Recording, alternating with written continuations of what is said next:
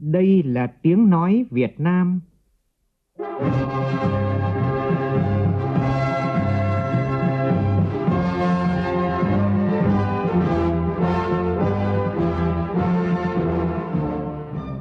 là tiếng nói Việt Nam phát thanh từ Hà Nội, thủ đô nước Cộng hòa xã hội chủ nghĩa Việt Nam.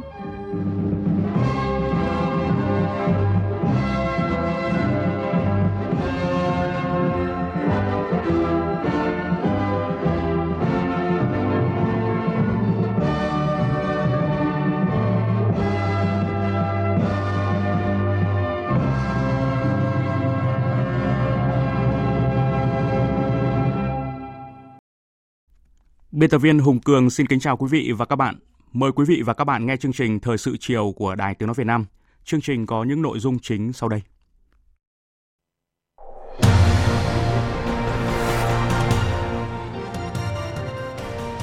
Nhân dịp kỷ niệm bảy mươi lăm năm Cách mạng tháng tám và Quốc khánh mùng hai tháng chín và tiến tới Đại hội lần thứ mười ba của Đảng, Tổng Bí thư Chủ tịch nước Nguyễn Phú Trọng, trưởng tiểu ban văn kiện Đại hội lần thứ mười ba của Đảng có bài viết quan trọng với tiêu đề Chuẩn bị và tiến hành thật tốt Đại hội lần thứ mười ba của Đảng, đưa đất nước bước vào một giai đoạn phát triển mới. Trong chương trình, Đài Tiếng Nói Việt Nam trân trọng giới thiệu những nội dung chính của bài viết. Khởi động Cổng Dữ liệu Quốc gia tại địa chỉ data chấm gov chấm vn. Hàng nghìn người đã mua sản phẩm Pate Minh Chay gây ngộ độc trong tháng bảy và tháng tám. Trong khi đó, việc điều trị những ca ngộ độc thực phẩm này đang gặp khó khăn khi không có thuốc giải độc đặc hiệu. Cơ quan Cảnh sát điều tra Bộ Công an đề nghị truy tố ông Đinh La Thăng và Nguyễn Hồng Trường, cựu lãnh đạo Bộ Giao thông Vận tải, cùng mười tám bị can khác về tội vi phạm quy định về sử dụng tài sản nhà nước gây thất thoát lãng phí. Trong phần tin thế giới, chuyến bay thẳng đầu tiên từ Israel đến các tiểu vương quốc Ả Rập Thống Nhất mang theo nhiều niềm tin và hy vọng về một tương lai tươi sáng cho khu vực. Nguy cơ ghế Tổng Giám đốc Tổ chức Thương mại Thế giới để trống trong nhiều tháng khi Tổng Giám đốc đương nhiệm vừa tuyên bố từ chức.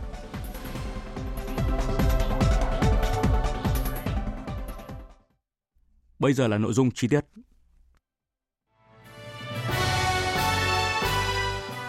Tiến tới Đại hội Đảng toàn quốc lần thứ mười ba.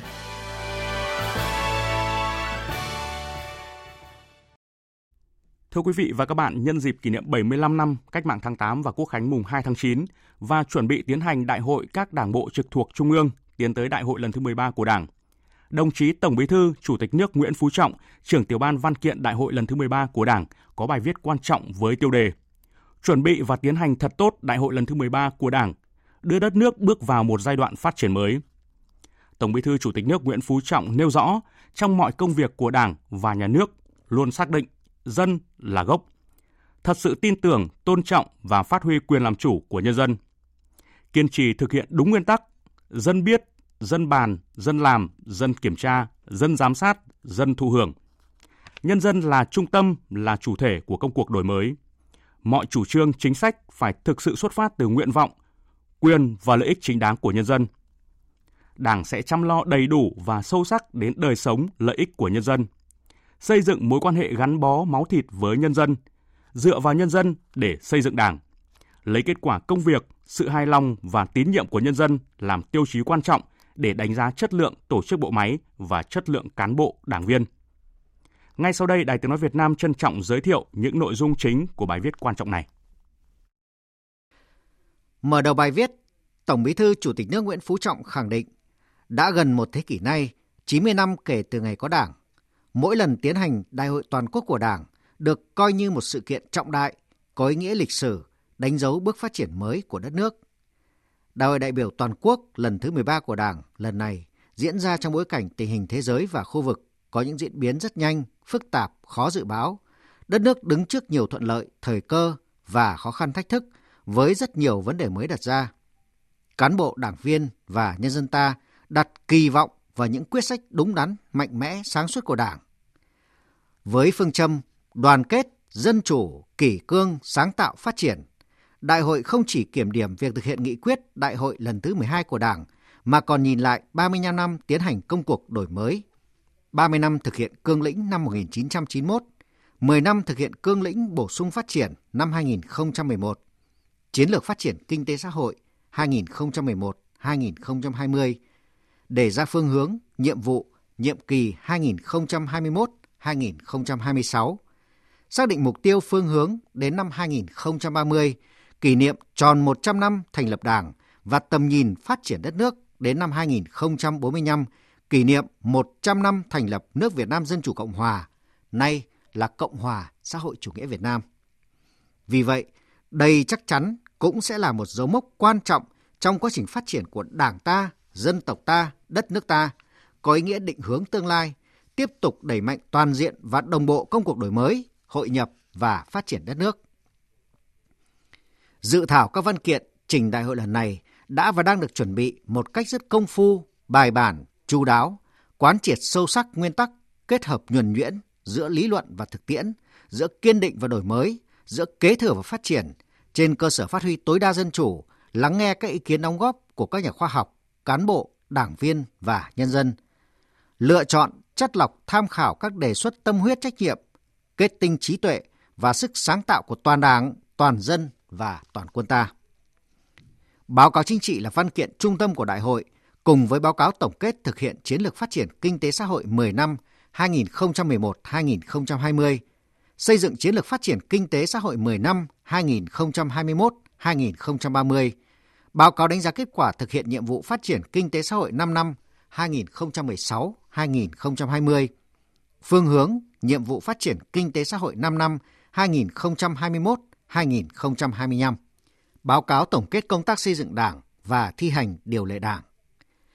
Các văn kiện trình đại hội của Đảng đã thể hiện được những quan điểm, chủ trương, phương hướng lớn, cho thấy tầm nhìn, tư duy chiến lược của Đảng, khát vọng phát triển của dân tộc và quyết tâm chính trị của toàn Đảng, toàn dân, toàn quân ta trong công cuộc xây dựng và bảo vệ vững chắc Tổ quốc Việt Nam xã hội chủ nghĩa, dân giàu, nước mạnh, dân chủ, công bằng, văn minh, thân yêu của chúng ta. Đại hội cấp cơ sở và trên cơ sở vừa qua đã tiến hành thảo luận chu đáo tất cả các dự thảo văn kiện đại hội. Tôi được biết, ý kiến đóng góp rất phong phú, đa dạng, nhiều chiều, dưới những góc độ khác nhau, cách tiếp cận khác nhau. Nhìn lại nhiệm kỳ Đại hội mười hai, Tổng Bí thư Chủ tịch nước Nguyễn Phú Trọng vui mừng nhận thấy toàn Đảng, toàn dân, toàn quân ta đã phát huy tinh thần đoàn kết, thể hiện bản lĩnh, trí tuệ, sự nỗ lực sáng tạo, vượt qua nhiều khó khăn thách thức, thực hiện thắng lợi các mục tiêu, nhiệm vụ trọng tâm, đạt được nhiều thành tựu rất quan trọng. Đất nước tiếp tục phát triển nhanh và khá toàn diện, chuyển biến tích cực với nhiều dấu ấn nổi bật như trong bối cảnh kinh tế và thương mại toàn cầu suy giảm, sau đó lại rơi vào khủng hoảng nghiêm trọng do tác động của đại dịch cô vít mười chín.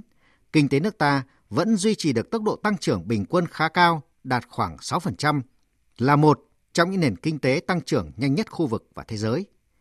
Chất lượng tăng trưởng được cải thiện, kinh tế vĩ mô vẫn ổn định khá vững chắc, các cân đối lớn của nền kinh tế cơ bản được bảo đảm. Kỷ luật kỷ cương tài chính, ngân sách nhà nước được tăng cường, đầu tư xã hội, năng lực sản xuất, kinh doanh tăng mạnh. Đặc biệt, công tác xây dựng chỉnh đốn Đảng và hệ thống chính trị được đặc biệt quan tâm, tiến hành toàn diện trên tất cả các mặt chính trị, tư tưởng, đạo đức, tổ chức và cán bộ, tạo dấu ấn nổi bật. Công tác đấu tranh phòng chống tham nhũng, tiêu cực, lãng phí, chuyển biến mạnh mẽ, được triển khai quyết liệt, bài bản, đi vào chiều sâu, có bước đột phá và đạt nhiều kết quả cụ thể, rõ rệt, tích cực. Tình trạng tham nhũng, tiêu cực suy thoái, tự diễn biến, tự chuyển hóa trong Đảng và hệ thống chính trị từng bước được kiềm chế. Nhiều vụ án kinh tế tham nhũng, nhất là các vụ án lớn, nghiêm trọng, lần lượt được phát hiện, điều tra, tiến hành khởi tố, truy tố, xét xử nghiêm minh, không có vùng cấm, không có ngoại lệ, tạo sức răn đe, cảnh tỉnh rất lớn, được cán bộ, đảng viên và nhân dân hoan nghênh, đánh giá cao và đồng tình ủng hộ. Trước tình hình thế giới và khu vực có những diễn biến phức tạp, các thế lực thù địch tăng cường chống phá, quốc phòng an ninh nước ta tiếp tục được tăng cường. Tổng Bí thư Chủ tịch nước Nguyễn Phú Trọng cho biết, trong năm nay, nhờ có sự lãnh đạo nhạy bén, đúng đắn của Đảng và Nhà nước, sự chỉ đạo, điều hành quyết liệt kịp thời của Chính phủ, sự vào cuộc đồng bộ tích cực của cả hệ thống chính trị, sự đồng tình, hưởng ứng, ủng hộ mạnh mẽ của nhân dân cả nước và đồng bào ta ở nước ngoài,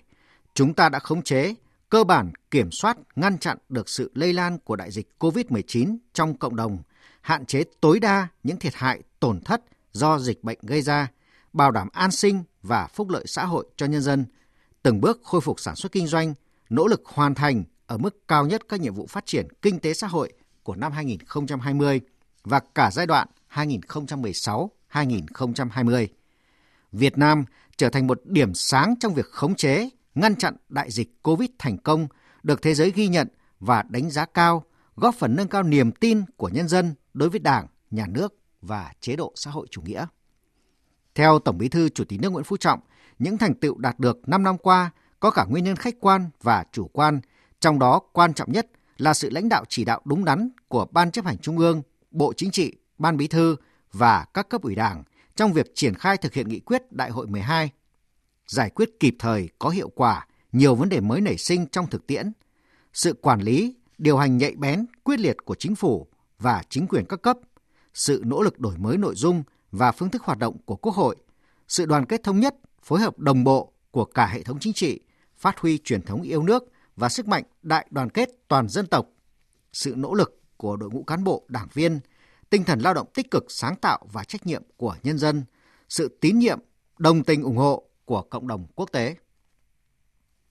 Từ thực tiễn năm năm thực hiện nghị quyết Đại hội mười hai của Đảng, Tổng Bí thư Chủ tịch nước Nguyễn Phú Trọng chỉ rõ những bài học kinh nghiệm đã được đúc rút từ những nhiệm kỳ trước. Thứ nhất, công tác xây dựng chỉnh đốn Đảng, xây dựng tổ chức, xây dựng con người phải được triển khai toàn diện, đồng bộ, thường xuyên cả về tư tưởng, chính trị, đạo đức, tổ chức và cán bộ, kiên định vững vàng trên nền tảng tư tưởng của Đảng, đi đôi với xây dựng tổ chức bộ máy của Đảng và cả hệ thống chính trị, thực sự tinh gọn, hoạt động hiệu lực hiệu quả. Thấm nhuần sâu sắc di huấn của Chủ tịch Hồ Chí Minh, cán bộ là cái gốc của mọi công việc, muôn việc thành công hoặc thất bại đều do cán bộ tốt hoặc kém. Thứ hai, trong lãnh đạo điều hành, tổ chức thực hiện, phải có quyết tâm rất cao, nỗ lực rất lớn, thật sự năng động, sáng tạo, chú trọng tạo đột phá để phát triển, coi trọng chất lượng hiệu quả thực tế của công việc và đề cao trách nhiệm người đứng đầu, khắc phục bằng được sự yếu kém, chậm trễ trong công tác lãnh đạo, điều hành, tổ chức thực hiện chủ trương, chính sách, giữ vững kỷ luật kỷ cương trong tổ chức thực hiện luật pháp, chính sách, thực thi công vụ, đồng thời phải bảo vệ những cán bộ, đảng viên có ý chí chiến đấu cao, gương mẫu thực hiện nguyên tắc kỷ luật của Đảng và pháp luật của nhà nước, dám đổi mới sáng tạo, dám nghĩ, dám nói, dám làm, dám chịu trách nhiệm, dám đương đầu với khó khăn thử thách và quyết liệt trong hành động. Thứ ba, trong triển khai thực hiện các nhiệm vụ, phải hết sức chú trọng tính đồng bộ toàn diện để vừa đáp ứng những mục tiêu cấp bách trước mắt, giải quyết dứt điểm những yếu kém, ách tắc tồn đọng, vừa xây dựng đồng bộ thể chế phát triển để thực hiện các mục tiêu lâu dài, cơ bản và bền vững của đất nước theo hướng bảo đảm hài hòa giữa đổi mới kinh tế và đổi mới chính trị, văn hóa xã hội, giữa tăng trưởng kinh tế với phát triển văn hóa, con người, thực hiện tiến bộ công bằng xã hội, giải quyết tốt các vấn đề xã hội, bảo vệ tài nguyên môi trường, giữa phát triển kinh tế xã hội với bảo đảm quốc phòng, an ninh, giữa độc lập tự chủ với tăng cường đối ngoại, hội nhập quốc tế, thực sự coi trọng, phát huy vai trò của giáo dục và đào tạo, khoa học và công nghệ trong điều kiện mới. Thứ tư, trong bảo đảm quốc phòng an ninh và đối ngoại, phải chủ động nghiên cứu, nắm bắt, dự báo đúng tình hình, chủ động có những phương án đối phó, không để bị động bất ngờ, xử lý đúng đắn hiệu quả mối quan hệ với các nước lớn, các đối tác chiến lược, các nước bạn bè truyền thống và các nước láng giềng, vừa quan tâm đến việc nâng cao uy tín, hình ảnh của đất nước. Thứ năm, trong mọi công việc, Đảng phải chăm lo đầy đủ và sâu sắc đến đời sống, lợi ích của nhân dân, xây dựng mối quan hệ gắn bó máu thịt với nhân dân, dựa vào nhân dân để xây dựng Đảng, lấy kết quả công việc, sự hài lòng và tín nhiệm của nhân dân làm tiêu chí quan trọng để đánh giá chất lượng tổ chức bộ máy và chất lượng cán bộ đảng viên. Đề cập phương hướng nhiệm vụ của nhiệm kỳ Đại hội mười ba và giai đoạn sắp tới, sau khi phân tích tình hình trong nước và quốc tế, Tổng Bí thư, Chủ tịch nước Nguyễn Phú Trọng nêu rõ, tư tưởng chỉ đạo xuyên suốt của toàn Đảng, toàn dân, toàn quân ta là kiên định và vận dụng, phát triển sáng tạo chủ nghĩa Mác Lênin, tư tưởng Hồ Chí Minh, kiên định mục tiêu độc lập dân tộc và chủ nghĩa xã hội, kiên định đường lối đổi mới của Đảng để xây dựng và bảo vệ Tổ quốc Việt Nam xã hội chủ nghĩa. Đây là vấn đề có ý nghĩa sống còn đối với chế độ ta, là nền tảng vững chắc của Đảng ta, không cho phép ai được ngả nghiêng, dao động. Cần nắm vững, và xử lý tốt mối quan hệ giữa kiên định và đổi mới, vận dụng sáng tạo. Nếu chỉ kiên định một cách máy móc thì dễ dẫn đến giáo điều, cứng nhắc, bảo thủ. Nhưng nếu không kiên định mà đổi mới một cách vô nguyên tắc thì cũng rất dễ rơi vào chủ nghĩa xét lại, chệch hướng, đổi màu. Cho nên phải hiểu rõ, vận dụng đúng phương pháp biện chứng của chủ nghĩa Mác-Lênin. Kiên định phải gắn liền với sáng tạo và sáng tạo phải trên cơ sở kiên định, phù hợp với thực tiễn, với yêu cầu đổi mới, hội nhập và phát triển đất nước. Khẳng định tư tưởng chiến lược phát triển tổng thể của đất nước ta trong giai đoạn tới là phát triển nhanh và bền vững, bảo đảm gắn kết chặt chẽ và triển khai đồng bộ các nhiệm vụ. Trong đó, phát triển kinh tế xã hội là trung tâm, xây dựng Đảng là then chốt, phát triển văn hóa là nền tảng tinh thần của xã hội, bảo đảm quốc phòng an ninh là trọng yếu thường xuyên. Tổng Bí thư Chủ tịch nước Nguyễn Phú Trọng nhận định, nhân tố có ý nghĩa quyết định thành công của sự nghiệp xây dựng và phát triển đất nước, bảo vệ Tổ quốc là tăng cường xây dựng, chỉnh đốn Đảng, nâng cao năng lực lãnh đạo, năng lực cầm quyền và sức chiến đấu của Đảng, xây dựng nhà nước và hệ thống chính trị trong sạch, vững mạnh, tinh gọn, hoạt động hiệu lực hiệu quả, xây dựng đội ngũ cán bộ, đảng viên, nhất là đội ngũ cán bộ cấp chiến lược, đủ phẩm chất, năng lực và uy tín, ngang tầm nhiệm vụ, gắn bó mật thiết với nhân dân. Với một Đảng cách mạng chân chính, trong sạch, vững mạnh, có đủ bản lĩnh trí tuệ, kinh nghiệm, uy tín lãnh đạo như Đảng ta, được nhân dân hết lòng tin yêu, ủng hộ, chúng ta sẽ có một sức mạnh to lớn, vượt qua mọi khó khăn thử thách, không thế lực nào ngăn cản nổi dân tộc ta đi lên, lập nên những kỳ tích mới trong sự nghiệp xây dựng và phát triển đất nước ngày càng đàng hoàng hơn, to đẹp hơn như Bác Hồ hằng mong ước.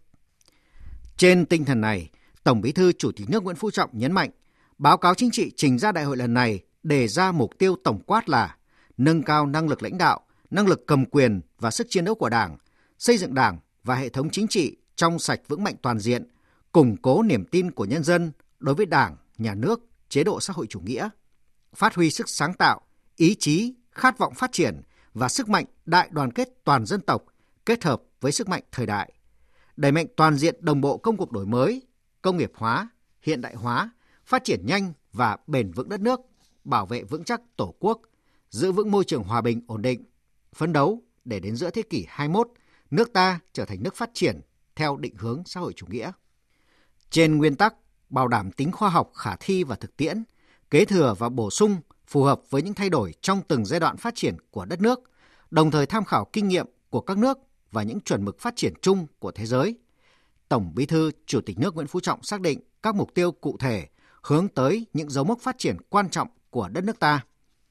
Đến năm hai nghìn không trăm hai mươi lăm là nước đang phát triển, có công nghiệp theo hướng hiện đại, vượt qua mức thu nhập trung bình thấp.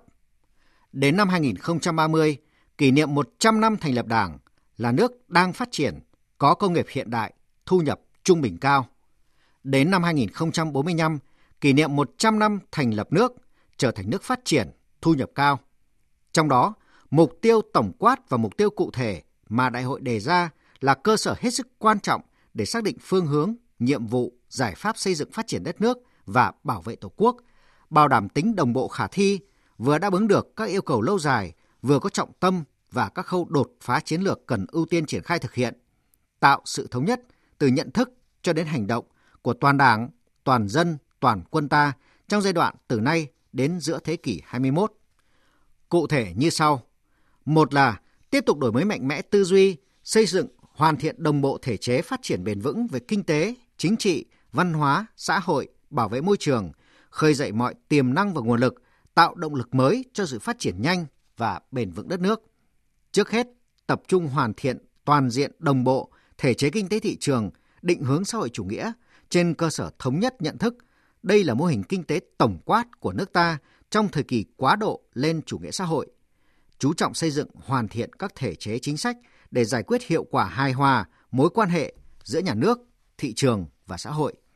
Đặc biệt, phải tạo được những bước đột phá thực sự về thể chế để giải quyết những vấn đề thực tiễn đang đặt ra rất thiết thực và cụ thể, như huy động, quản lý, sử dụng có hiệu quả các nguồn lực cho phát triển, khắc phục tình trạng tham nhũng, lãng phí, tiêu cực trong việc quản lý, sử dụng đất đai, tài nguyên, tài sản công. tích tụ, tập trung đất đai cho phát triển nông nghiệp công nghệ cao, phát triển đồng bộ và tạo ra sự liên kết giữa các chủ thể kinh tế và các loại hình tổ chức sản xuất kinh doanh, đổi mới, nâng cao hiệu quả hoạt động của khu vực kinh tế nhà nước và doanh nghiệp nhà nước, khuyến khích, tạo thuận lợi cho kinh tế tư nhân phát triển, trở thành một động lực quan trọng của nền kinh tế,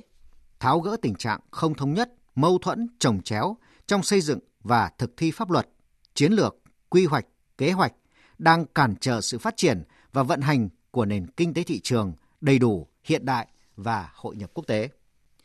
Hai là đổi mới mạnh mẽ mô hình tăng trưởng, cơ cấu lại nền kinh tế, đẩy mạnh công nghiệp hóa, hiện đại hóa, nâng cao chất lượng tăng trưởng, năng suất lao động và sức cạnh tranh của nền kinh tế trên cơ sở nhận thức đây là nhiệm vụ cơ bản, trọng yếu, có ý nghĩa quyết định đối với việc thực hiện mục tiêu phát triển nhanh và bền vững đất nước. Tạo bước chuyển căn bản nền kinh tế sang mô hình tăng trưởng trên cơ sở sử dụng hiệu quả các nguồn lực, tiến bộ khoa học công nghệ và đổi mới sáng tạo, phát huy tiềm năng, lợi thế của các ngành, lĩnh vực, các địa phương và cả nước. Đẩy mạnh đột phá xây dựng kết cấu hạ tầng hiện đại, đồng bộ, tạo nền tảng thúc đẩy sự phát triển của những ngành mới, lĩnh vực mới, nhất là kinh tế số, xã hội số và chính phủ số. Xây dựng nền công nghiệp quốc gia vững mạnh, phát triển nền nông nghiệp sản xuất hàng hóa lớn, ứng dụng công nghệ cao. Phát triển mạnh khu vực dịch vụ dựa trên nền tảng kinh tế số và ứng dụng những thành tựu khoa học công nghệ hiện đại. Thực hiện nhất quán chủ trương khoa học công nghệ là quốc sách hàng đầu, là động lực quan trọng nhất để phát triển lực lượng sản xuất hiện đại, đổi mới mô hình tăng trưởng, nâng cao năng suất, chất lượng, hiệu quả và sức cạnh tranh của nền kinh tế.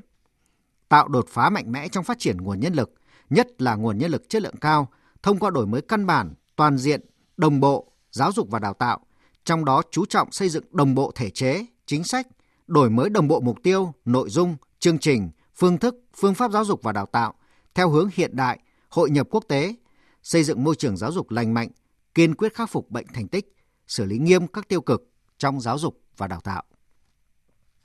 Ba là thực hiện đúng, đầy đủ vấn đề quản lý, phát triển xã hội bền vững, giải quyết hài hòa các quan hệ lợi ích trong xã hội, xử lý hiệu quả mối quan hệ giữa thực hành dân chủ đi đôi với tăng cường pháp chế, bảo đảm kỷ cương xã hội, bảo đảm tiến bộ, công bằng xã hội, chú trọng bảo đảm tính bền vững trong các chính sách dân số và phát triển, chính sách xã hội, nhất là phúc lợi xã hội, an ninh xã hội, an ninh con người, hướng đến việc làm bền vững, phát triển hệ thống an sinh xã hội toàn diện, tiến tới bao phủ toàn dân thông qua cải cách hệ thống bảo hiểm xã hội đa tầng, bền vững, dựa trên nguyên tắc đóng hưởng.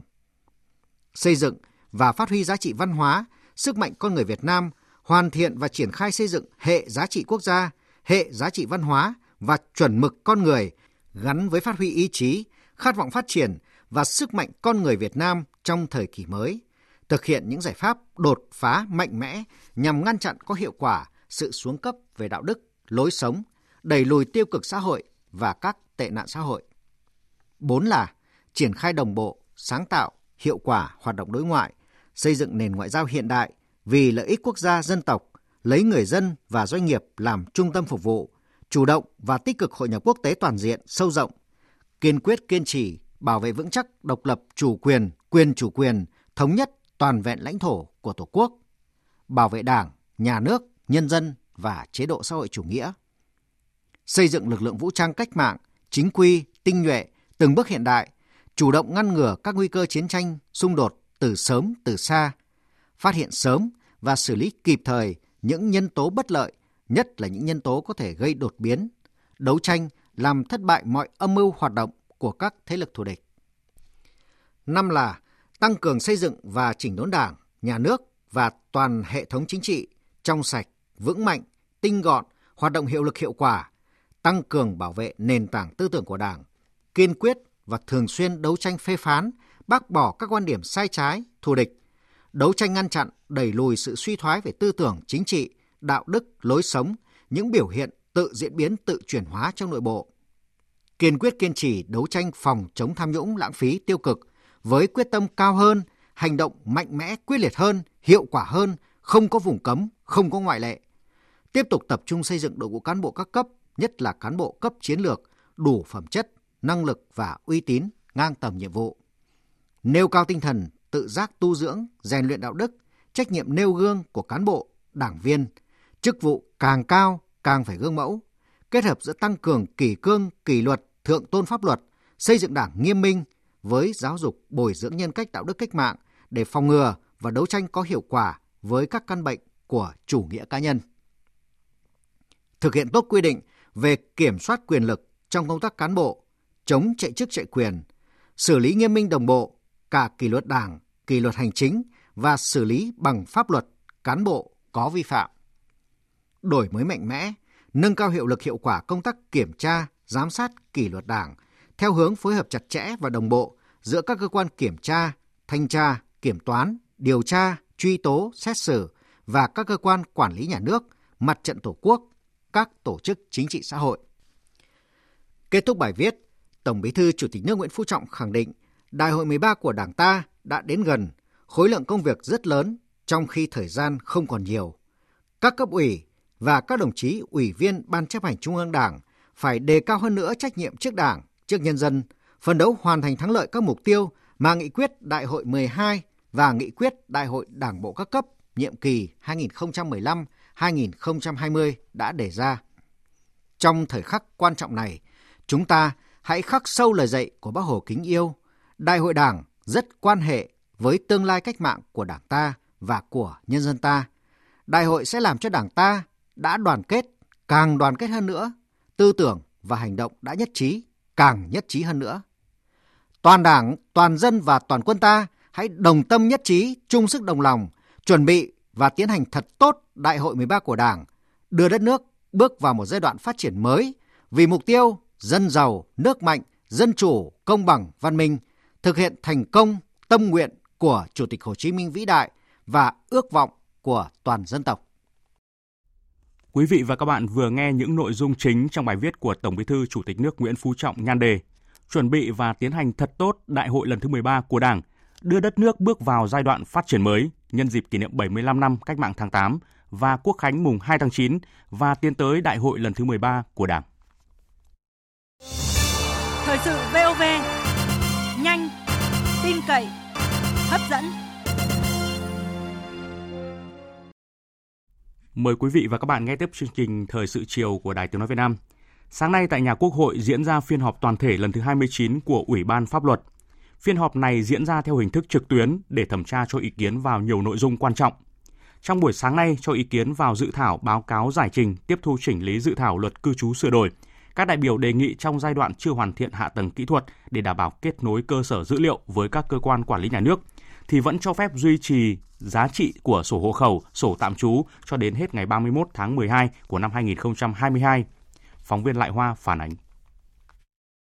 Các đại biểu thống nhất tinh thần đổi mới của dự án luật, đó là đổi mới phương thức quản lý cư trú. Việc không tiếp tục duy trì sổ hộ khẩu, sổ tạm trú nhưng không có nghĩa là không quản lý cư trú, mà ở đây là đổi mới phương thức từ thủ công quản lý cư trú bằng sổ giấy sang quản lý cư trú theo phương thức ứng dụng khoa học công nghệ hiện đại, quản lý thông qua số định danh cá nhân trên cơ sở dữ liệu để tạo điều kiện thuận lợi cho người dân trong việc thực hiện quyền tự do cư trú.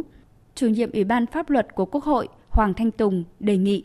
trong cái giai đoạn chưa hoàn thiện một cách đầy đủ cái hạ tầng kỹ thuật để đảm bảo cái kết nối cơ sở dữ liệu với các cơ quan quản lý nhà nước mà thực hiện cung cấp cái thủ tục hành chính cũng như là dịch vụ công cho công dân ấy, thì là vẫn cho phép duy trì cái giá trị của cái sổ hộ khẩu, sổ tạm trú đến hết ba mươi mốt tháng mười hai năm hai nghìn không trăm hai mươi hai ấy, khi mà chúng ta hoàn thiện toàn bộ những cái vấn đề về hạ tầng kỹ thuật, khi mà người dân đã quen với cái việc là chúng ta không tiếp tục có cái sổ hộ khẩu, sổ tạm trú ấy, thì lúc đó mới tuyên là những giấy tờ đó là hết giá trị, thì như vậy là nó đảm bảo cái tính khả thi và nó đảm bảo cái quá trình chuyển đổi ấy, nó không dẫn tới những cái xáo trộn quá lớn trong cuộc sống của người dân. Các ý kiến tại phiên họp cũng đề nghị giữ nguyên như quy định hiện hành về điều kiện đăng ký thường trú, bởi việc đặt ra các điều kiện riêng sẽ làm hạn chế quyền tự do cư trú của công dân, tác động đến quyền, lợi ích hợp pháp của một bộ phận công dân đang sinh sống, làm việc tại các thành phố lớn nhưng không đủ điều kiện đăng ký thường trú.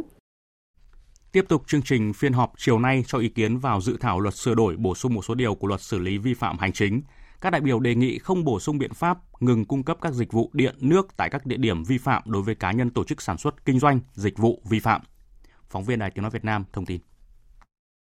Các đại biểu tán thành tăng mức tiền phạt tối đa của mười lĩnh vực được quy định theo luật hiện hành. Một số lĩnh vực khác, các ý kiến đề nghị như hôn nhân gia đình, an ninh trật tự, an toàn xã hội, đất đai, xây dựng cũng cần quy định mức tiền phạt tối đa. Một số lĩnh vực mới chưa được luật xử lý vi phạm hành chính quy định như an ninh mạng, kiểm toán nhà nước, kinh doanh theo phương thức đa cấp, xuất cảnh, nhập cảnh cũng đề nghị bổ sung quy định mức tiền phạt tối đa.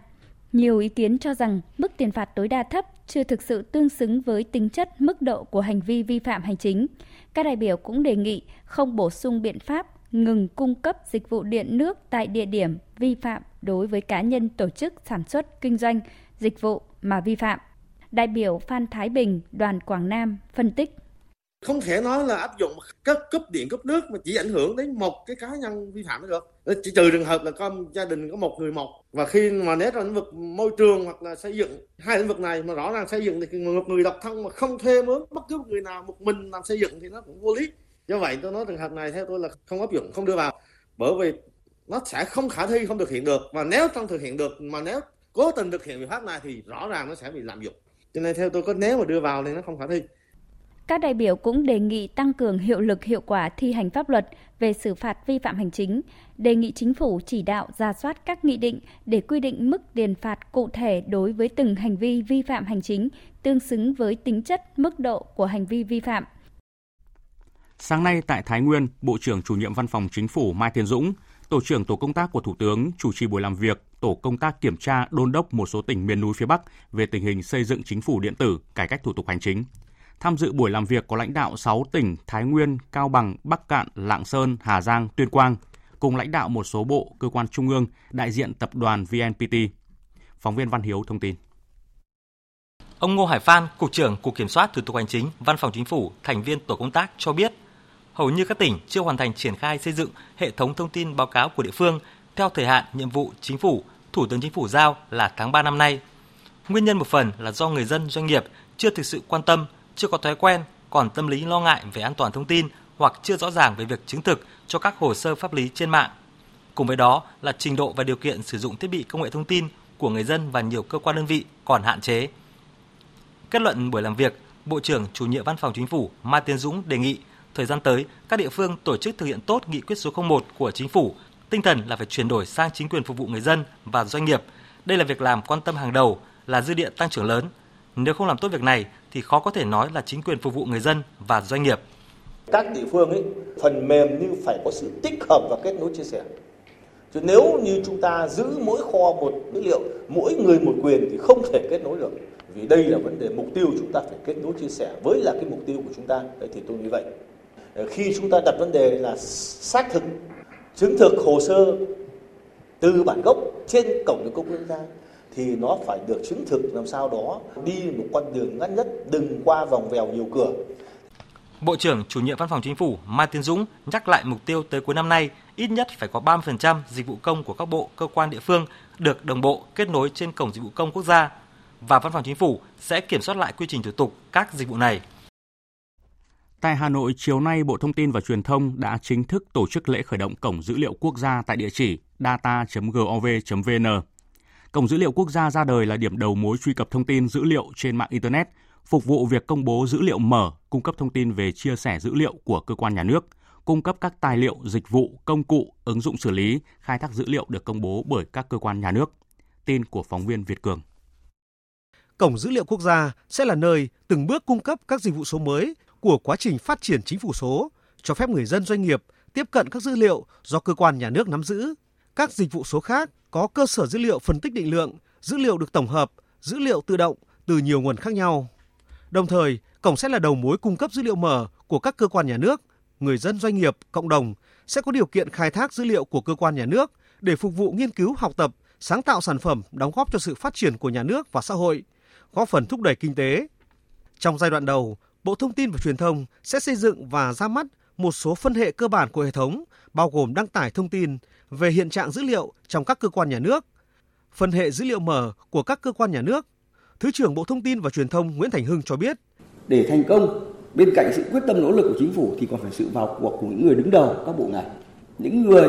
mà sở hữu các cái dữ liệu quan trọng. Chúng ta có sẵn sàng xây dựng, hoàn thiện và chia sẻ nó hay không? Và hôm nay tôi cho rằng chúng ta đã có một bước tiến quan trọng với sự tham gia có thể nói là hết sức tích cực của rất nhiều bộ ngành, địa phương và sự tham gia của các cái giới khoa học cũng như là các doanh nghiệp. Và tôi cũng rất là mong muốn là cổng data chấm gov chấm vn trong thời gian tới sẽ trở thành một cái nền tảng quan trọng hỗ trợ cho các bộ ngành địa phương trong vấn đề chia sẻ các dữ liệu phục vụ cộng đồng người dân và doanh nghiệp, hướng tới xây dựng thành công chính phủ điện tử và chính phủ số trong thời gian tới. Thưa quý vị, tỷ lệ giải ngân đầu tư công vốn vay nước ngoài tại các địa phương đạt thấp nếu không điều chỉnh giảm kế hoạch vốn. Đây là thông tin được đưa ra tại hội nghị trực tuyến với các địa phương về giải ngân vốn đầu tư công nguồn vay nước ngoài của chính phủ tám tháng năm nay do Bộ Tài chính tổ chức sáng nay. Tin của phóng viên Trung Hiếu. Theo báo cáo của Bộ Tài chính, tính đến ngày hai mươi bảy tháng tám, giải ngân vốn đầu tư công cấp phát năm hai không hai không từ nguồn vay nước ngoài của các địa phương đạt tỷ lệ hai mươi mốt phẩy tám mươi sáu phần trăm so với dự toán được giao. Với nguồn chính phủ cho vay lại địa phương đạt hai mươi chín phẩy ba phần trăm so với dự toán. Như vậy chỉ còn bốn tháng để triển khai giải ngân vốn đầu tư công năm nay, do đó các địa phương cần gấp rút rà soát lại khả năng giải ngân. Trường hợp không có nhu cầu phân bổ tiếp vốn còn chưa phân bổ hoặc trả lại số vốn không sử dụng, cần nhanh chóng báo cáo ngay Bộ Kế hoạch và Đầu tư, Bộ Tài chính để báo cáo Thủ tướng Chính phủ điều chỉnh kế hoạch vốn, đảm bảo khai thác hiệu quả nguồn vốn vay nước ngoài của chính phủ. Cho đến nay, Bộ Tài chính đã nhận được văn bản hoặc ghi nhận thông tin năm trong số sáu mươi hai địa phương có văn bản gửi Bộ Kế hoạch và Đầu tư đề nghị trả lại kế hoạch vốn với tổng số vốn hơn một nghìn sáu trăm tỷ đồng.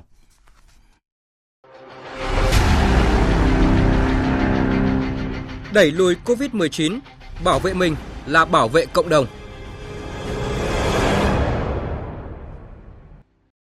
Thưa quý vị và các bạn, chiều nay Ban Chỉ đạo Quốc gia phòng chống dịch covid mười chín thông báo thêm bốn ca mắc mới covid mười chín. Cả bốn ca này đều nhập cảnh và được cách ly ngay, trong đó hai ca tại Bà Rịa Vũng Tàu, một ca tại Hà Nội và một ca tại Phú Thọ. Như vậy là tính đến mười tám giờ chiều nay thì Việt Nam có tổng cộng một nghìn không trăm bốn mươi bốn ca mắc, trong đó có sáu trăm chín mươi ca do lây nhiễm trong nước. Số lượng ca mắc mới liên quan đến Đà Nẵng tính từ ngày hai mươi lăm tháng bảy đến nay là năm trăm năm mươi ca. Theo báo cáo của Tiểu ban điều trị Ban Chỉ đạo Quốc gia phòng chống dịch, hôm nay có mười hai bệnh nhân được công bố khỏi bệnh. Số ca tử vong là ba mươi tư ca, số ca điều trị khỏi là bảy trăm lẻ bảy ca. Ngày hôm nay, Sở Giáo dục Đào tạo thành phố Đà Nẵng phối hợp với Sở Y tế thành phố tiến hành lấy mẫu xét nghiệm covid mười chín cho gần mười một nghìn thí sinh thi tốt nghiệp trung học phổ thông năm hai không hai không. Đây là kỳ thi đợt hai dành cho các thí sinh tại thành phố Đà Nẵng và sẽ diễn ra trong hai ngày, mùng ba và mùng bốn tháng chín với phương châm phòng dịch tốt, quy chế nghiêm. Phóng viên Phương Cúc tại miền Trung phản ánh. Và một ba hai ba. bảy giờ ba mươi phút sáng nay, toàn bộ thí sinh thi tốt nghiệp trung học phổ thông đợt hai tại thành phố Đà Nẵng đã có mặt tại các điểm thi theo lịch để làm thủ tục và lấy mẫu xét nghiệm.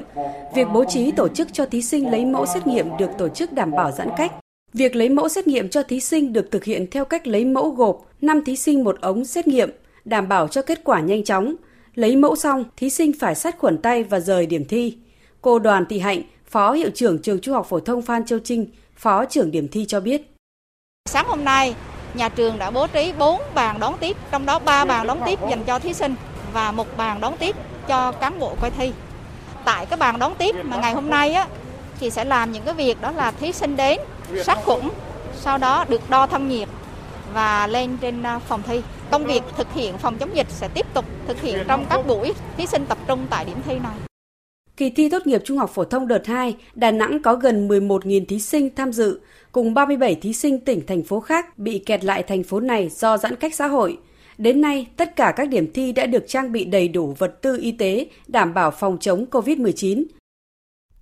Thưa quý vị, lại có thêm một bệnh nhân ăn pate Minh Chay bị liệt phải thở máy. Phóng viên Kim Dung thường trú tại thành phố Hồ Chí Minh đưa tin, chiều nay bệnh viện Chợ Rẫy thành phố Hồ Chí Minh cho biết tại khoa bệnh nhiệt đới đang điều trị cho một bệnh nhân có liên quan đến việc sử dụng sản phẩm pate Minh Chay, là ca thứ sáu bị ngộ độc điều trị tại đây. Tiến sĩ bác sĩ Lê Quốc Hùng, trưởng khoa bệnh nhiệt đới bệnh viện Chợ Rẫy cho biết, nam bệnh nhân sinh năm một nghìn chín trăm sáu mươi sáu ngụ tỉnh Vũng Tàu. Qua khai thác thông tin, được biết chiều tối hai mươi lăm tháng tám bệnh nhân đã ăn khá nhiều thực phẩm pate Minh Chay. hai mươi tư giờ sau khi ăn, người này có biểu hiện nôn ói và triệu chứng ngày càng tăng dần. Người bệnh nuốt khó, nói khó, sụp mi, được đưa vào nhập viện Bệnh viện Bà Rịa Vũng Tàu. Tại đây, tình trạng tăng lên rất nhanh và bắt đầu thấy khó thở. Ngày hai mươi bảy tháng tám, bệnh nhân được chuyển lên bệnh viện Chợ Rẫy với chẩn đoán nhược cơ nên được nhập khoa nội thần kinh. Sau khi khám xét, khoa thần kinh nhận thấy nhiều điều bất thường, không giống các bệnh liệt khác thuộc chuyên khoa nội thần kinh nên mời khoa bệnh nhiệt đới lên cùng hội chẩn. Ngày hai mươi chín tháng tám, bệnh nhân được đưa vào điều trị tại đơn vị chống độc khoa bệnh viện bệnh nhiệt đới và phải thở máy. Tiến sĩ Hùng cho biết tất cả các triệu chứng rất điển hình của ngộ độc do ăn pate minh chay. Trong khi đó, ngày hôm nay, Ban Quản lý An toàn Thực phẩm Thành phố Hồ Chí Minh cho biết đã xác minh thu thập được danh sách gồm một nghìn hai trăm chín mươi khách hàng trên địa bàn thành phố mua thực phẩm minh chay. Những khách hàng này đã mua một nghìn năm trăm năm mươi chín hộp pate minh chay qua online trong tháng bảy và tháng tám. Ngay khi nhận danh sách, Ban Quản lý An toàn Thực phẩm Thành phố đã gọi điện đến từng khách hàng cảnh báo việc ngừng sử dụng ngay lập tức để chờ thu hồi. Ngoài ra, các đội quản lý an toàn thực phẩm cũng đang rà soát các cửa hàng bán lẻ tại thành phố có phân phối mặt hàng này để thu hồi. Thưa quý vị, đến thời điểm này, tại các bệnh viện của Thành phố Hồ Chí Minh và Hà Nội đã có hàng chục bệnh nhân phải nhập viện điều trị ngộ độc nhiều cấp độ, trong đó có bệnh nhân đã bị liệt hoàn toàn, có bệnh nhân nặng phải thở máy sau khi sử dụng sản phẩm đóng hộp pate minh chay. Vì sao sau khi phát hiện có những bệnh nhân ngộ độc vì sử dụng sản phẩm này mà chục ngày sau, Cục An toàn thực phẩm mới đưa ra yêu cầu giám sát, thu hồi sản phẩm của công ty trách nhiệm hữu hạn hai thành viên Lối Sống Mới, đơn vị sản xuất pate minh chay. Từ vụ việc này đang đặt ra vấn đề gì trong quy trình quản lý cấp phép các sản phẩm thực phẩm chế biến sẵn trên thị trường? Và để có thêm góc nhìn, thông tin về việc này, chiều nay phóng viên Đài Tiếng nói Việt Nam phỏng vấn nhanh ông Nguyễn Hùng Long, Phó Cục trưởng Cục An toàn thực phẩm Bộ Y tế. Thưa ông, vụ việc pate minh chay thì đang thu hút sự chú ý của dư luận và cũng có những câu hỏi đặt ra là tại sao cho đến ngày hai mươi tám thì Cục mới có những văn bản. Vậy thì từ khi xảy ra vụ việc đến khi mà có văn bản ấy thì đã Cục đã có cái quy trình xử lý như thế nào? Vâng, thì chúng ta biết rằng là bất kỳ một vụ việc nào thì chúng ta cũng phải xử lý nó từng bước theo đúng quy định của pháp luật. À, ngày mười chín tháng tám thì chúng tôi nhận được cái báo cáo đầu tiên của Bệnh viện Bạch Mai về tình hình là có hai bệnh nhân đang nằm điều trị ở khoa trung tâm chống độc và nghi ngờ có nghi ngờ là do uh, cái ngộ độc do cái vi khuẩn này và cũng có thể có liên quan đến cái sản phẩm pate minh chay. Và khi đó thì chúng tôi đã yêu cầu Hà Nội là thành lập đoàn đến kiểm tra cái cơ sở này. Thế và Hà Nội cũng đã kiểm tra và cũng đã yêu cầu ngừng sản xuất và lưu hành cái sản phẩm pate minh chay. Thế thì sau đó thì đến khi mà có kết quả xét nghiệm xác định rằng là à, có uh, cái chứa cái vi khuẩn đó trong cái cái thực phẩm đó. Và đồng thời với thời gian đó thì chúng tôi cũng nhận được thông tin từ Thành phố Hồ Chí Minh rằng cũng có bảy bệnh nhân đang nằm điều trị ở các bệnh viện Thành phố Hồ Chí Minh và cũng có liên quan đến sản phẩm này. Thế thì tất cả cái sản phẩm đấy là do người tiêu dùng đặt trực tiếp qua mạng, sau đó họ sản xuất rồi họ chuyển cái sản phẩm đấy À, qua cái chuyển phát nhanh đến cho các cái người tiêu dùng. Chính vì thế mà chúng tôi ngoài phát thông tin à, cảnh báo, đồng thời chúng tôi gửi văn bản đến các sở y tế, các chi cục, các ban quản lý an toàn thực phẩm để cảnh báo cho người tiêu dùng. Vậy thì công tác quản lý các cái sản phẩm, nhất là những cái đồ sản phẩm chay đấy, thì đang đặt ra những cái điều như thế nào? Ở đây thì chúng ta biết rằng là thực ra vấn đề quản lý thì quản lý thực phẩm chay hay là thực phẩm nào thì cũng theo một cái quy định hết tất cả. Thế thì đối với riêng cái dòng thực phẩm chay thì đây là nó nguồn gốc nó từ các nguyên liệu, từ các cái ví dụ nấm hoặc các cái nông sản. Cho nên cái này được theo quy định à, của Nghị định mười lăm thì là ngành nông nghiệp họ trực tiếp quản lý các cái cơ sở cũng như các cái sản phẩm thực phẩm chay. Còn cái quy trình thì cũng như các sản phẩm khác chứ không phải có cái gì đặc biệt hơn. Tất nhiên cái điều kiện nó họ có quy định về điều kiện sản xuất, về công bố sản phẩm và tất cả những cái quy định đó thì đều có theo một quy, quy trình chung. À, xin cảm ơn ông về thông tin này. Thưa quý vị, đối với hoạt động điều trị cho những bệnh nhân bị ngộ độc loại thực phẩm này, theo Giám đốc Trung tâm Chống độc Bệnh viện Bạch Mai Nguyễn Trung Nguyễn, à, khó khăn rất lớn là phải sử dụng thuốc giải độc đặc hiệu và hiện tại đơn vị đã phải tìm nguồn thuốc hiếm, sau đó được Tổ chức Y tế Thế giới hỗ trợ thì bệnh viện mới có được hai lọ thuốc giải độc từ Thái Lan để điều trị cho hai bệnh nhân bệnh nặng. Và nếu thực hiện đúng quy trình mua thuốc hiếm thì sẽ rất lâu. Liên quan tới việc đấu thầu và thu phí tuyến cao tốc Thành phố Hồ Chí Minh Trung Lương, cơ quan điều tra, cơ quan cảnh sát điều tra Bộ Công an vừa chuyển kết luận điều tra sang Viện Kiểm sát Nhân dân tối cao, đề nghị truy tố các bị can Đinh La Thăng, Nguyễn Hồng Trường, cựu lãnh đạo Bộ Giao thông Vận tải, Đinh Ngọc Hệ, cựu chủ tịch Hội đồng Quản trị, cựu tổng giám đốc Công ty Thái Sơn cùng mười bảy bị can khác về tội vi phạm quy định về quản lý sử dụng tài sản nhà nước gây thất thoát lãng phí theo điều hai trăm mười chín Bộ luật hình sự năm hai nghìn không trăm mười lăm. Theo kết luận điều tra, với vai trò bộ trưởng là người đứng đầu được giao quản lý tài sản, trong đó có quyền thu phí cao tốc Thành phố Hồ Chí Minh Trung Lương tại Bộ Giao thông Vận tải, ông Đinh La Thăng nắm rõ các quy định pháp luật về quản lý tài sản nhà nước và chuyển giao quyền thu phí, nhận thức rõ đây là tài sản đặc thù có giá trị đặc biệt lớn, cần tìm kiếm đối tác có năng lực tài chính để tối ưu hóa việc bán quyền thu phí.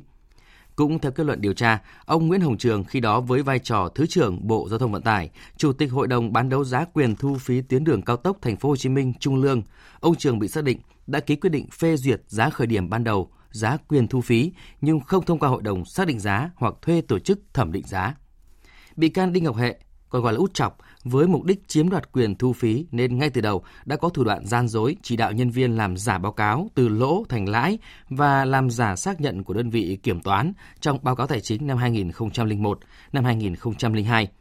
Từ các hành vi gian dối này, bị can Đinh Ngọc Hệ với sự giúp sức của các đồng phạm chiếm đoạt hơn bảy trăm hai mươi lăm tỷ đồng của nhà nước.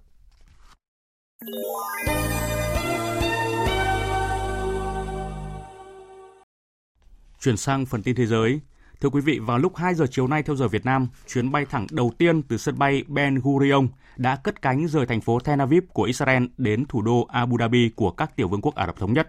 mang theo một phái đoàn của Israel và một số quan chức Mỹ làm trung gian cho thỏa thuận giữa Israel và các tiểu vương quốc Ả Rập Thống Nhất hôm mười ba tháng tám vừa qua. Trong đó có cố vấn cấp cao của Tổng thống Mỹ Donald Trump là Jared Kushner.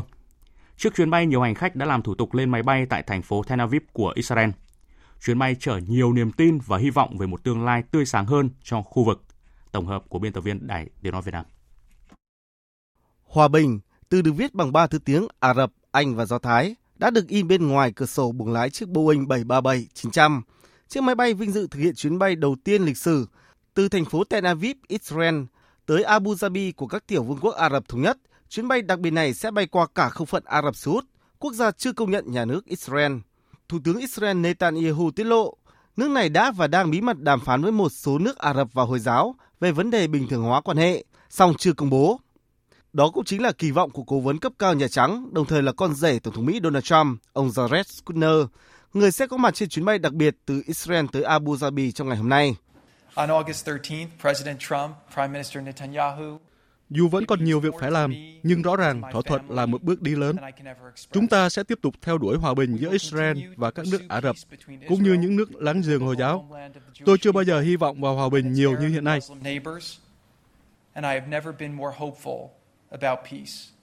Về phía các tiểu vương quốc Ả Rập Thống Nhất, Tổng thống nước này Khalifa bin Zayed Al Nahyan vừa mới ban hành sắc lệnh hủy bỏ đạo luật tẩy chay Israel, đồng thời cho phép thúc đẩy các thỏa thuận thương mại và tài chính giữa hai bên.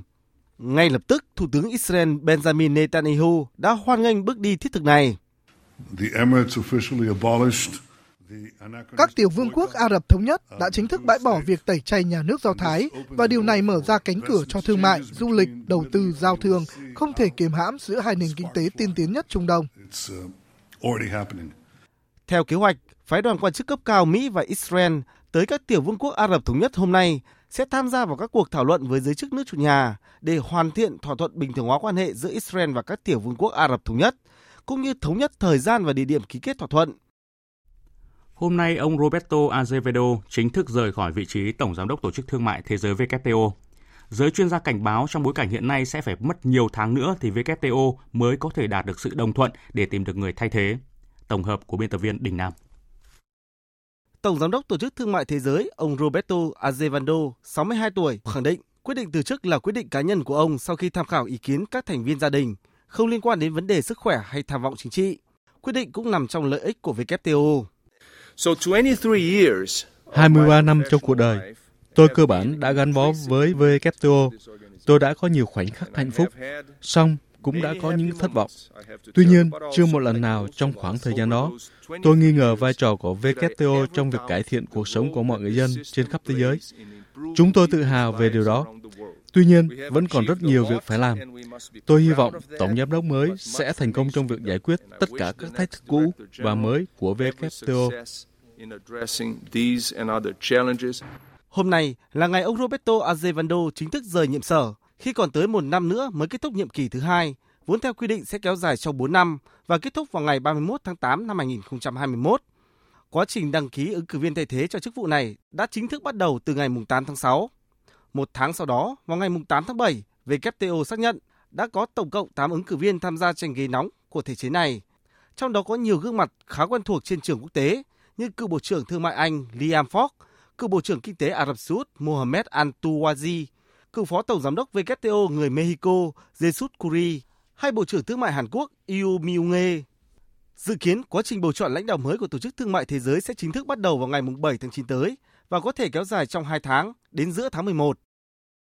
Về tình hình dịch covid mười chín trên thế giới, thế giới đã ghi nhận khoảng hai mươi lăm triệu bốn trăm nghìn ca nhiễm SARS-cô vê hai, trong đó có hơn tám trăm năm mươi nghìn ca tử vong. Và trong lúc này, thông tin đáng lo ngại từ các chuyên gia Indonesia cho biết, biến thể của virus SARS-cô vê hai có khả năng lây lan gấp mười lần thực tế đã xuất hiện tại Indonesia từ tháng tư, trước khi xuất hiện ở Malaysia. Phóng viên Hương Trà thường trú tại Indonesia thông tin. Theo ông Ni Nyoman Tri Puspaningsi, chuyên gia phân tử sinh học từ Đại học Air Langgar, Indonesia, biến thể của virus SARS-cô vê hai đã được tìm thấy một tháng sau khi Indonesia có ca mắc covid mười chín đầu tiên vào ngày hai tháng ba năm hai nghìn không trăm hai mươi, trước khi chủng này được phát hiện tại Malaysia giữa tháng tám vừa qua. Ông Puspaningsi cảnh báo các nhà nghiên cứu về sự đột biến của virus SARS-cô vê hai thành chủng D sáu một bốn G, làm tốc độ virus lây lan nhanh hơn gấp mười lần. Ông nghi ngờ đây cũng chính là nguyên nhân khiến các ca mắc covid mười chín tại thành phố Surabaya của Indonesia ngày một tăng nhanh. Sau đó, đột biến D sáu một bốn G cũng xuất hiện ở các thành phố Yogyakarta, Bandung, Tangerang và Jakarta. Hiện nay, Indonesia tiếp tục tiến hành giải trình tự gen để theo dõi sự lây lan của virus ở Indonesia, xác định mục tiêu cho liệu pháp và vaccine, cũng như dự đoán mối đe dọa tiếp theo của đại dịch đối với quốc gia có số dân đông thứ tư thế giới này. Tiếp theo chương trình thời sự chiều nay là trang tin thể thao.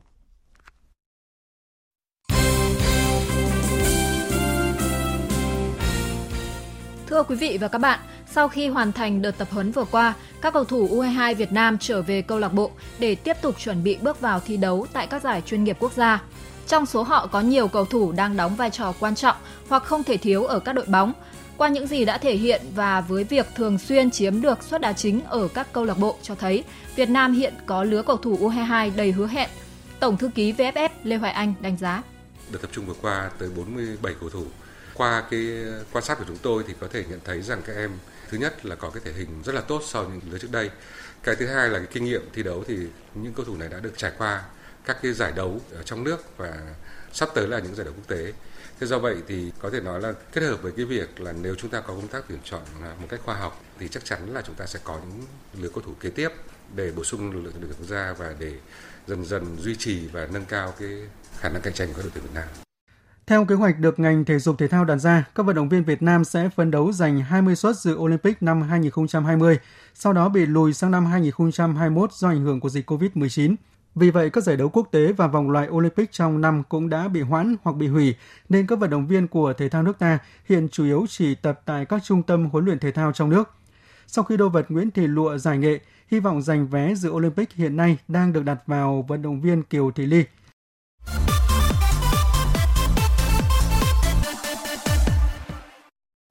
Thưa quý vị và các bạn, chuyện Messi muốn rời bỏ Barcelona đã xuất hiện dày đặc trên các kênh thông tin toàn thế giới những ngày qua. Tuy nhiên, việc siêu sao sinh năm một chín tám bảy có đi được hay không vẫn còn nhiều rắc rối.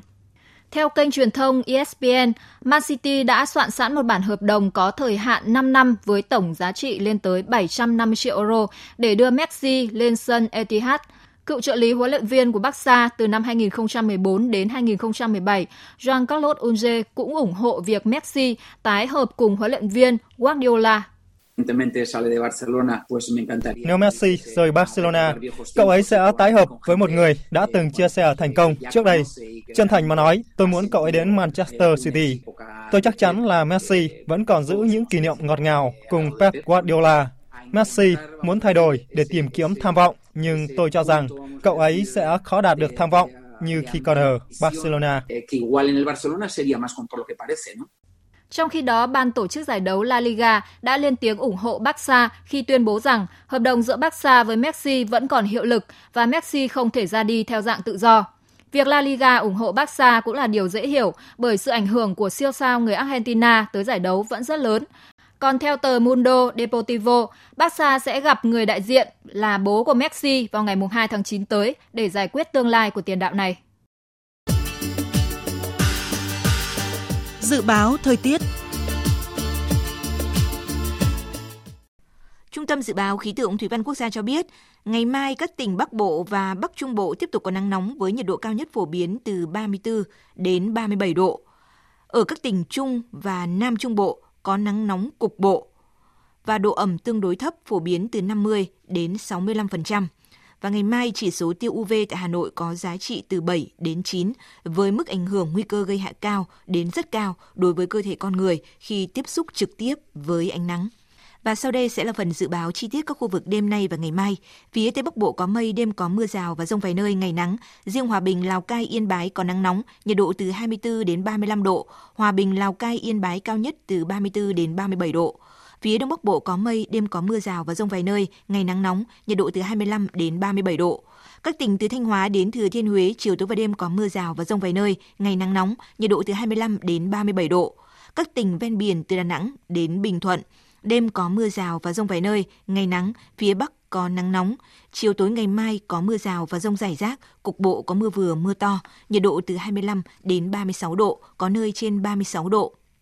Tây Nguyên, đêm có mưa rào và dông vài nơi, ngày nắng, chiều tối mai có mưa rào và dông rải rác, nhiệt độ từ hai mươi mốt đến ba mươi hai độ. Nam Bộ, đêm có mưa rào và dông vài nơi, ngày nắng, chiều tối mai có mưa rào và dông rải rác, nhiệt độ từ hai mươi tư đến ba mươi tư độ, có nơi trên ba mươi tư độ. Khu vực Hà Nội đêm có mưa rào và dông vài nơi, ngày nắng nóng, nhiệt độ từ hai mươi sáu đến ba mươi bảy độ. Tiếp theo là dự báo thời tiết biển, vịnh Bắc Bộ và vùng biển từ Quảng Trị đến Quảng Ngãi có mưa rào và dông vài nơi, tầm nhìn xa trên mười ki lô mét, gió nhẹ. Vùng biển từ Bình Định đến Ninh Thuận, từ Bình Thuận đến Cà Mau, từ Cà Mau đến Kiên Giang và Vịnh Thái Lan có mưa rào và dông rải rác, tầm nhìn xa trên mười ki lô mét, giảm xuống từ bốn đến mười ki lô mét trong mưa, gió Tây Nam cấp bốn, cấp năm. Khu vực Bắc, giữa và Nam Biển Đông và khu vực quần đảo Hoàng Sa thuộc thành phố Đà Nẵng, khu vực quần đảo Trường Sa thuộc tỉnh Khánh Hòa có mưa rào và dông vài nơi, tầm nhìn xa trên mười ki lô mét, gió Tây đến Tây Nam cấp ba, cấp bốn. Những thông tin thời tiết vừa rồi đã kết thúc chương trình Thời sự chiều nay của Đài Tiếng Nói Việt Nam. Chương trình do các biên tập viên Hùng Cường, Lan Anh, Thu Hòa biên soạn và thực hiện với sự tham gia của kỹ thuật viên Trần Tâm, phát thanh viên Sơn Tùng, chịu trách nhiệm nội dung Hoàng Trung Dũng.